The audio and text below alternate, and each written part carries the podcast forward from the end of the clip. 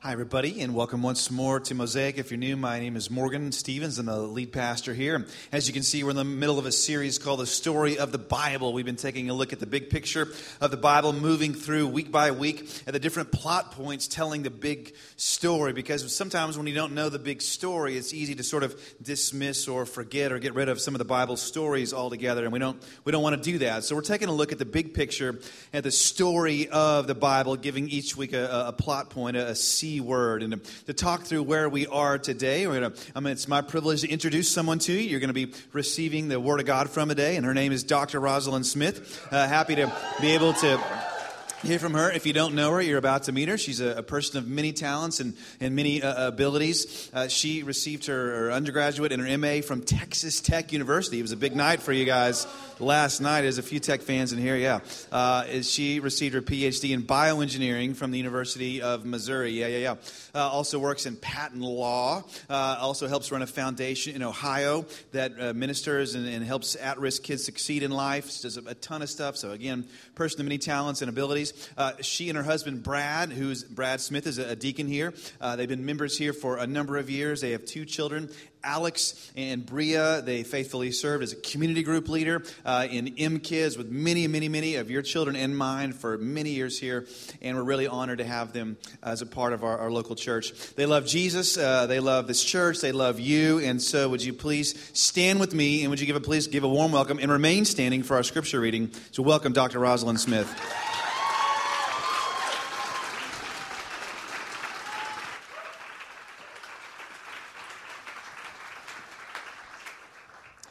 Our scripture reader today comes from the book of Luke. Now it was about the sixth hour, and there was darkness over all the earth until the ninth hour. Then the sun was darkened, and the veil of the temple was torn in two. And when Jesus had cried out with a loud voice, he said, Father, into your hands I commit my spirit. Having said this, he breathed his last. So when the centurion saw that he what had happened, he glorified God, saying, Certainly this was a righteous man. And the whole crowd who came together to that sight, seeing what had been done, beat their breasts and returned. But all his acquaintances and the women who followed him from Galilee stood at a distance, watching these things. Now behold, there was a man named Joseph, a council member, a good and just man. He had not consented to their decision and deed. He was from Arimathea, a city of the Jews, who himself was also waiting for the kingdom of God. This man went to Pilate and asked for the whole body of Jesus. Then he took it down, wrapped it in linen, and laid it in a tomb that was hewn out of the rock where no one had ever lain before. That day was the preparation, and the Sabbath drew near. And the women who had come with him from Galilee followed after, and they observed the tomb and how his body was laid. Then they returned and prepared spices and fragrant oils, and they rested on the Sabbath according to the commandment. Amen. Amen. Hey, y'all. Thank you for coming. You know who I am. You know why I'm here. Can I just jump in? All right. Jesus, thank you for meeting us here. Thank you for your power, Holy Spirit. You are welcome here. I thank you, God, for a gift wrapped message for each of your beloved sons and daughters from your mouth, God, to our ears. In Jesus' name. All right, here we are at the crucifixion. Jesus is on the cross. The word says he's hung there from the sixth to the ninth hour at this point, and the land was dark. The sun refused to shine. The, the, there's word that's been sent that the curtain and the veil has been, the, or the veil in the temple has been torn in two from the top to the bottom, signifying there's no more separation between God and man because of what God has done or Jesus has done on the cross. The community of believers that followed Jesus. Some have scattered.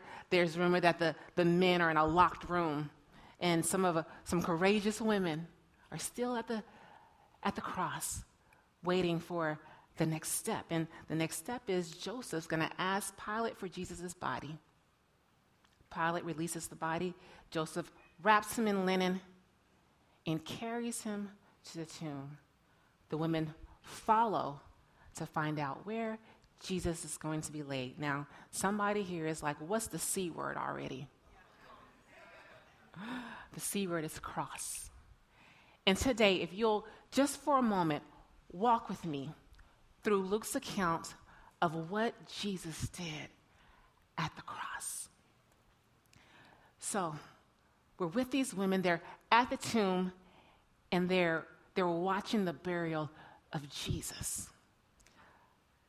They go home, and according to law, they rest on the Sabbath.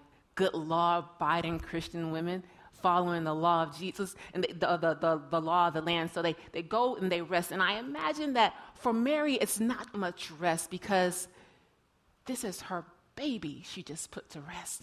And, and perhaps she begins to think on what the angel said just about 34 years ago when he said she would bear a child. She would call him Jesus, and he would be the one, the Messiah, to save the people from their sins. And she doesn't know how this whole burial thing maybe fits into what the angel said that day, but it can't help but play in her mind. So they rest, they prepare their herbs um, when it was appropriate, and then they go the next morning. They rise up early and they go to the tomb where Jesus was. But before they got up to go to the tomb, someone else got up. Jesus rose with all power in his hand. And if you will, I just imagine that they were, there were angels in the tomb. And as he rose up, they began to worship him. Jesus, thank you. Thank you for doing, accomplishing what you came to do. Jesus, thank you, God. Thank you for, for what you did. Thank you for taking all of that for us. You know, Jesus, it was a nail biter because we were willing to move and wipe everybody out for you if you just blinked hard. But you did it, Jesus. Thank you. And as he dismissed the worshiping angels, he called maybe two or three over and he was like, Look, there are going to be some, some courageous, kind of crazy women coming to the tomb this morning. He said, they, they, they, They're going to be mad when they don't see my body. But this is how you calm them down. Tell them first to remember what I told them in Galilee. And then you'll tell them to go and meet me. With that, Jesus is off, the angels stay, and the women come. They come to the tomb where Jesus' body was, and they see that the, the, the boulder, the rock, had been rolled away. Now, I'm gonna warn y'all, this is the way I read the Bible, okay? You can judge me but then go home and read it and see how it comes alive to you, okay? All right, so I see Mary coming to this tomb. She's not looking for angels. She's not looking for people. She's looking for Jesus. She wants to honor her baby's body. She wants to, to, to honor him with the herbs and, and see him one last time. And when she gets to the tomb, the tomb is empty. I just imagine that Mama Bear Mary came out the, the best way Luke can describe these women and, and how they feel at this moment, he calls them greatly perplexed. And I don't know if you've ever been greatly perplexed, and our greatly perplexed could be different.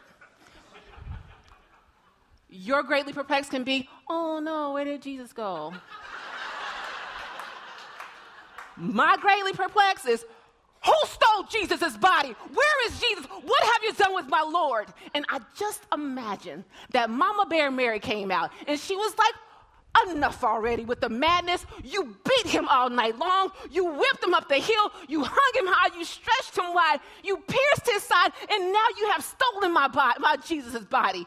What have you done with my Savior? And as she finishes, perhaps the angel says, why would you look for the living among the dead?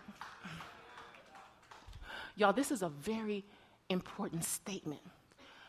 But if you're in your feelings, it could be kind of brought off as condescending. What do you mean? Why am I looking for the living? I'm looking for Jesus. Where is Jesus? That's what I asked you. The angel, remember, has calmed him down and then talked to him. He goes, he goes, Oh, I remember Jesus. Uh, Jesus told me to tell you because that diffuses any situation. so he says, Remember what he said in Galilee. And the women are like, She know about Galilee. He goes, You know that the, the, the, the Son of Man would be delivered into the hands of sinful men. He would be crucified, but on the third day he'd rise again. Ha! He did say that. What else you know? he said, and he said, Go and meet him. Oh, you should have led with that, Mr. Angel. they bow low, God bless you, and they're on their way to find Jesus. Ah, on their way, they, they go to the, the men the, in their community of believers, and the men are still in this locked room, and they, they knock on the door. This is what I imagine, and the men open the door, and they say yes, and the women are so excited. They're kind of like me. I think it's one of my aunties. And they're like, Jesus is not dead. He is alive. The tomb is empty. And the men say, That's tall tales to me. And they shut the door.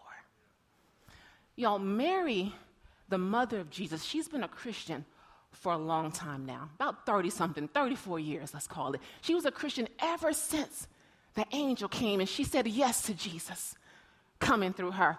So she's, she's dealt with this before. She's dealt with people rejecting her and not believing her, her message before. So she's like, that's fine. But Mary Magdalene, she's a new Christian. Two, three years max. And she can't understand why these Christian folk would reject her message. We, we find her soon alone by herself. And I, I, just believe she was alone by herself because she became, got in her feelings. She was like, I, I can't believe this. This is the best news I've heard all week. My Savior is not dead, He's alive, and they won't even listen to me. You see, she loved Jesus. He had delivered her from seven demons. She loved him because he knew everything about her. And he still loved her intensely. God.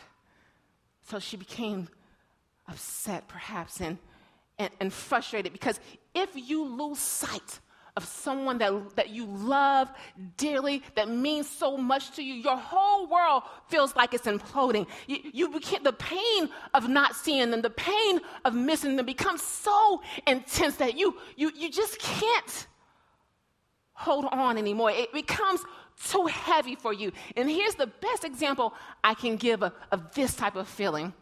My husband and I, Brad, we, we lived in New Jersey for a while, and we had Alex there. He's my son, and Alex was about two years old at the time. Well, we were new parents, which means we had everything figured out. And we knew that we could take our two year old to the mall and he would stay with us because he was a good kid. So we take him to the mall. We're looking for an outfit for me. And I thought Alex was with Brad. Brad thought Alex was with me. When we meet up, he's not with either one of us. Real good parents, right? And so I began to, to my, my, knees got weak, my stomach began to turn. I, I, I could not fathom life without my baby. I, I, the, the one I love the most, and I knew he loved me the most, and I could not bear the thought of, of not seeing him again. And so Brad runs to the nearest exit. He checks the parking deck for anybody that's escaped with him, and then he blocks the entrance, the exit, so that nobody can leave until we found our boy. And so I began to call out for Alex. Alex, Alex, where are you? I'm calling security. Security, find Alex. Passerbyers, have you seen Alex? Alex. And as I call out for him, he appears before me. And in his sweet little, and I, I drop down, I hold him tight, and I, buddy, where, where were you? In his sweet little two year old voice, he goes, Mommy, I was looking for your styles. See, Alex was looking for an outfit for me. He was, in his absence, he was doing something for me. And I just imagine that Mary, the angel just told her, if you go there, you, you, you can meet Jesus. And so she goes and she's like, I gotta find my Lord. He's, he's the one that loves me most. He believes me when I have good information. He, he loves me just the way I am.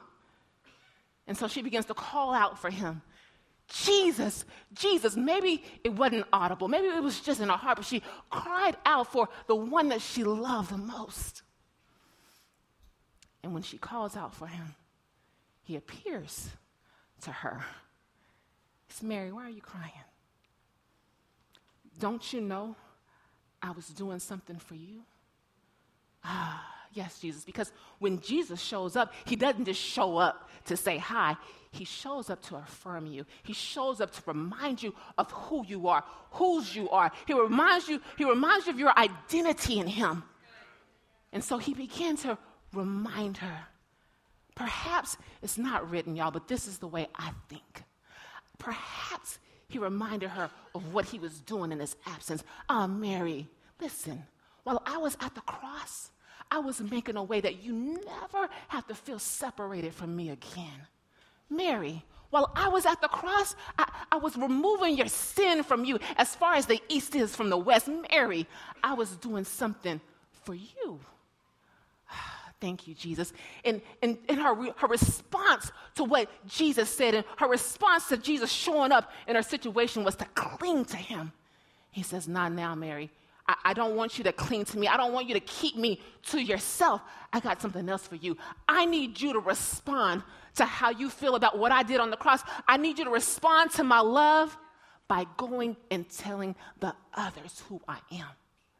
And so, with that, he empowers her to go and preach the gospel to the unbelievers. Go and preach the gospel to the believers. Go and preach the gospel, Mary. That's how you can repay my love. And so with that, she goes. And if she's anything like me, when, when my sweet baby boy came to me, I began to scream out to Brad, Brad, Brad, he's over here. You can unbarricade the door, baby. because when Jesus shows up, we re- respond by thanking him.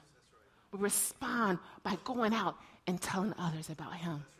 Now, some Bible scholar in the room is going, um, Mary and Jesus' person, that, that encounter was not in Luke. My bad, you're right. I read all the accounts. and so, judge me. But we'll, we'll get back to Luke's story right now. There are two men on the road to Emmaus.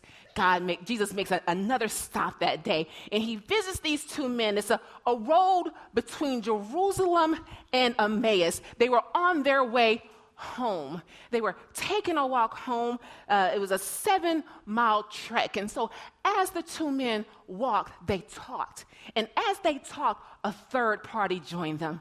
And the third party said, So, what are y'all talking about?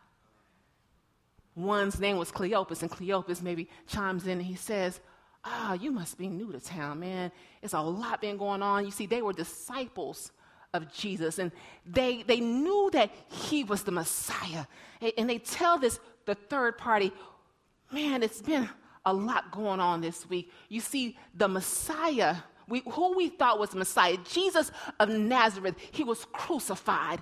And I, I, we just can't believe it happened the way it did. We can't believe how they, they beat him. We can't believe how they whipped him. We can't believe they would do a Messiah like this. We just knew he was the one. And so uh, Jesus continues listening to, listening to them. And they're like, you know, he, he was up at the cross and he was almost disfigured. We almost couldn't even tell who he was. And Jesus is continuing to listen. And, and they say, you know, the crazy thing is, this morning, some women that would, were in his company came to us, came calling out, talking about the tomb was empty. And it's just crazy because Jesus told us before he was crucified that he would get up on the third day, but then he's not even in the tomb, so we don't know what's going on. And Jesus is like, enough already. Do you even hear yourselves talking? It's foolishness. You said I was not at the tomb, but you are slow to believe that I resurrected.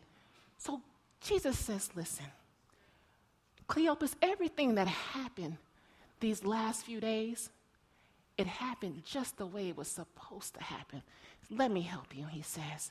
Uh, he begins to give them a grow class, y'all, on the road to Emmaus.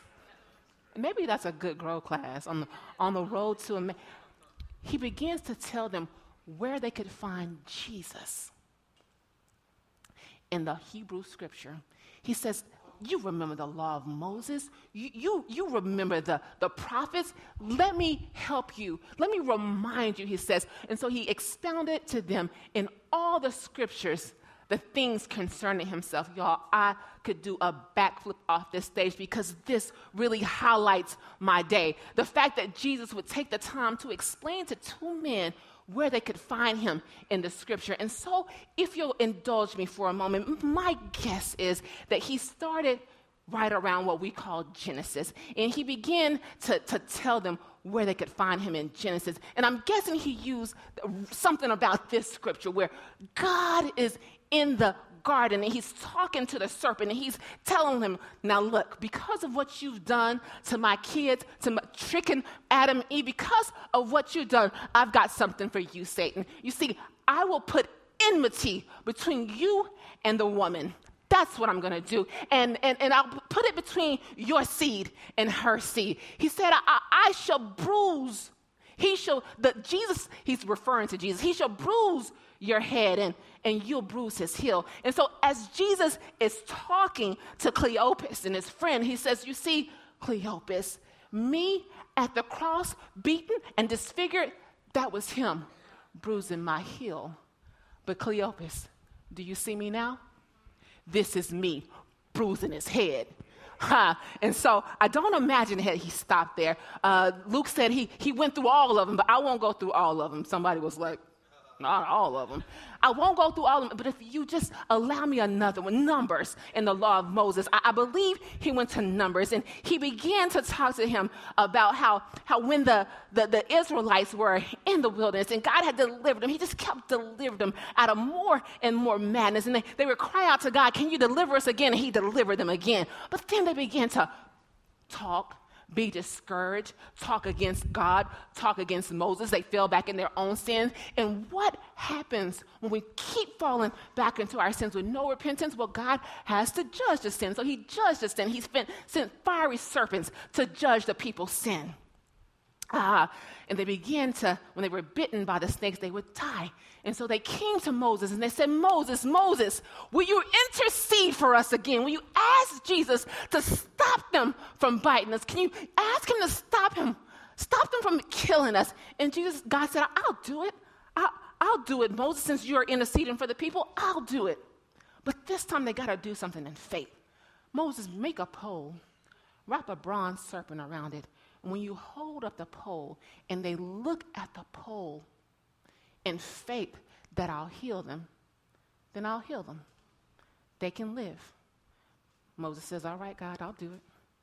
So in faith, Moses makes the pole, he holds it up, he says, tells them what to do, and they were healed. Jesus tells Cleopas, You see, Cleopas, that was foreshadowing for me at the cross. He says, And now anyone. Anyone. You see, I, am I'm, I'm the, the permanent fix for the judgment. Anyone who looks at me at the cross and believes in my death, burial, and resurrection, Cleopas, now they can have life eternal with me. Ah, that's a good word, Jesus. I don't believe that Jesus left them in the law of Moses. I believe he, he gave them some prophets too. I believe he, he probably stopped by Isaiah and they said, Cleopas, you remember this scripture. You remember what Isaiah said. He is despised and rejected by men. That was me at the cross, Isaiah being despised and rejected by men. Ah, man of sorrows and acquainted with grief. Isaiah is prophesying who the Messiah would be, what his character would be, what he would go through. And, and Jesus is telling me, see, Cleopas, that's me that Isaiah's he's, that he's describing. I'm me at the cross is fulfillment of what Isaiah said. Cleopas, see now, me being bruised, that was for your iniquities. Me at the cross being being uh, uh, whipped, wounded, that was for your transgressions. Oh, Isaiah, you see me as I hung there from the sixth to the ninth hour, suffering, bleeding. That was payment for your peace, Cleopas. And by my stripes, by the whips that I took on my back, Cleopas, look, if you look close, you can still see them a little bit. By those whips, Cleopas, you're healed. You're welcome, Cleopas. Perhaps he went to one more, one more prophet. We'll pick Ezekiel, because this is a good one too. Ezekiel, you remember what, what God had uh, Ezekiel pen? Cleopas, you remember when, when Ezekiel said, Moreover, I will make a covenant of peace with them. It shall be an everlasting covenant with them, and I will place them and multiply them, and I will set my sanctuary right in the midst of them, in the middle of them. He says, See, Cleopas, that was me at the cross. My blood spilling out was payment for that covenant. Ah, thank you, Jesus. And he said, you, you, you, see, I was making a way so that you'll never have to walk another mile on this road and not know who you're walking with. So as they approached the village, y'all, Cleopas and his friends respond to all the information that Jesus had told them. They responded by saying, Jesus, will you stay with us? Will you commune with us? Because when you find out what Jesus has done at the cross for you, you ask him to stay. You ask him to have a relationship with you. You ask him to commune with you. And so, what they did, they, they, Jesus said, Yes, I'll stay. When you ask him to stay, he'll stay. So he, they stayed and they had dinner together. And the, the word says, As they broke the bread, Jesus passed it to them and then opened their eyes to the power that was before them. When you ask Jesus to stay, when you ask him to have a relationship with you, he opens your eyes to the power that you have access to. Jesus made a few more stops before he ascended into heaven. But if you'll go with me to one more, one more stop, and this one was to visit some old friends. And he stopped in their room that was locked. And he, went into the room because they weren't ready to come out yet. So he shows up and they're surprised. They're, they're kind of taken aback. Jesus, what? He's like, it's okay. Have peace. It's not a disguise. This is who I am. It's real. Touch my hands. Touch my feet. You can put your, your hand in the hole. It's okay. I'm here. And, and they're, they're, they're still kind of wondering, oh, is he going to be mad? I mean, we left him. He goes, no, no, no, no, no. Don't be mad. calm your hearts down everything that happened these last few days, it happened just the way it was supposed to happen. You see, I told you before I left. I told you before the crucifixion what Ezekiel said, what um, Zechariah said. He said that you, they would strike the shepherd and the sheep would scatter. He said that's all that happened. They struck the shepherd and the sheep scattered. You're just fulfilling, you in this locked up room, you're fulfilling the prophecy. Thank you for listening. He goes, but now, now I need you to do something. I'm commissioning you to go out and tell the world who I am. But I'm not asking you to have your own courage because we see what happens when you have your own strength. He goes, So I want you to stay right here and wait for the Holy Spirit to come. yes, God. And so their response to what Jesus told them to do. Their response was to wait, receive the Holy Spirit. And then they went out and they told the nations. And because they responded by telling the nations, now we have firsthand account of the crucifixion. Now we have a way to, to witness to others. Now the nations are, are learning who Jesus is what will be your response? Will you, are you here today because you're like Mary and you're in search of a Savior? The drugs won't do it, alcohol won't do it, people won't do it, jobs won't do it. You need a Savior, the Savior. Will you respond like Mary? Will you say, Yes, Lord, I'll, I'll, I'll receive you. I'll receive what you did at the cross for me. I receive the price you paid and I'll go out and I'll tell others about you. Thank you for loving me, Jesus. Thank you for sacrificing. Will you respond like Mary? Will you respond like the men on the road to Emmaus? I mean, you Perhaps you've been walking with Jesus for a long time. You know Christ, you've been saved. Seven miles, seven days, seven weeks, seven years. You've been saved a long time. But have you invited him in? Like, really invited him in to commune with you, to know you, to eat with you, to the inner spaces of your life, the ugly parts. Have you invited him into the ugly places of your home, of your life? Have you invited him in so that he can reveal the power of who he is? He's not asking you to clean it up. Invite him in. He will do the fixing. Will you respond like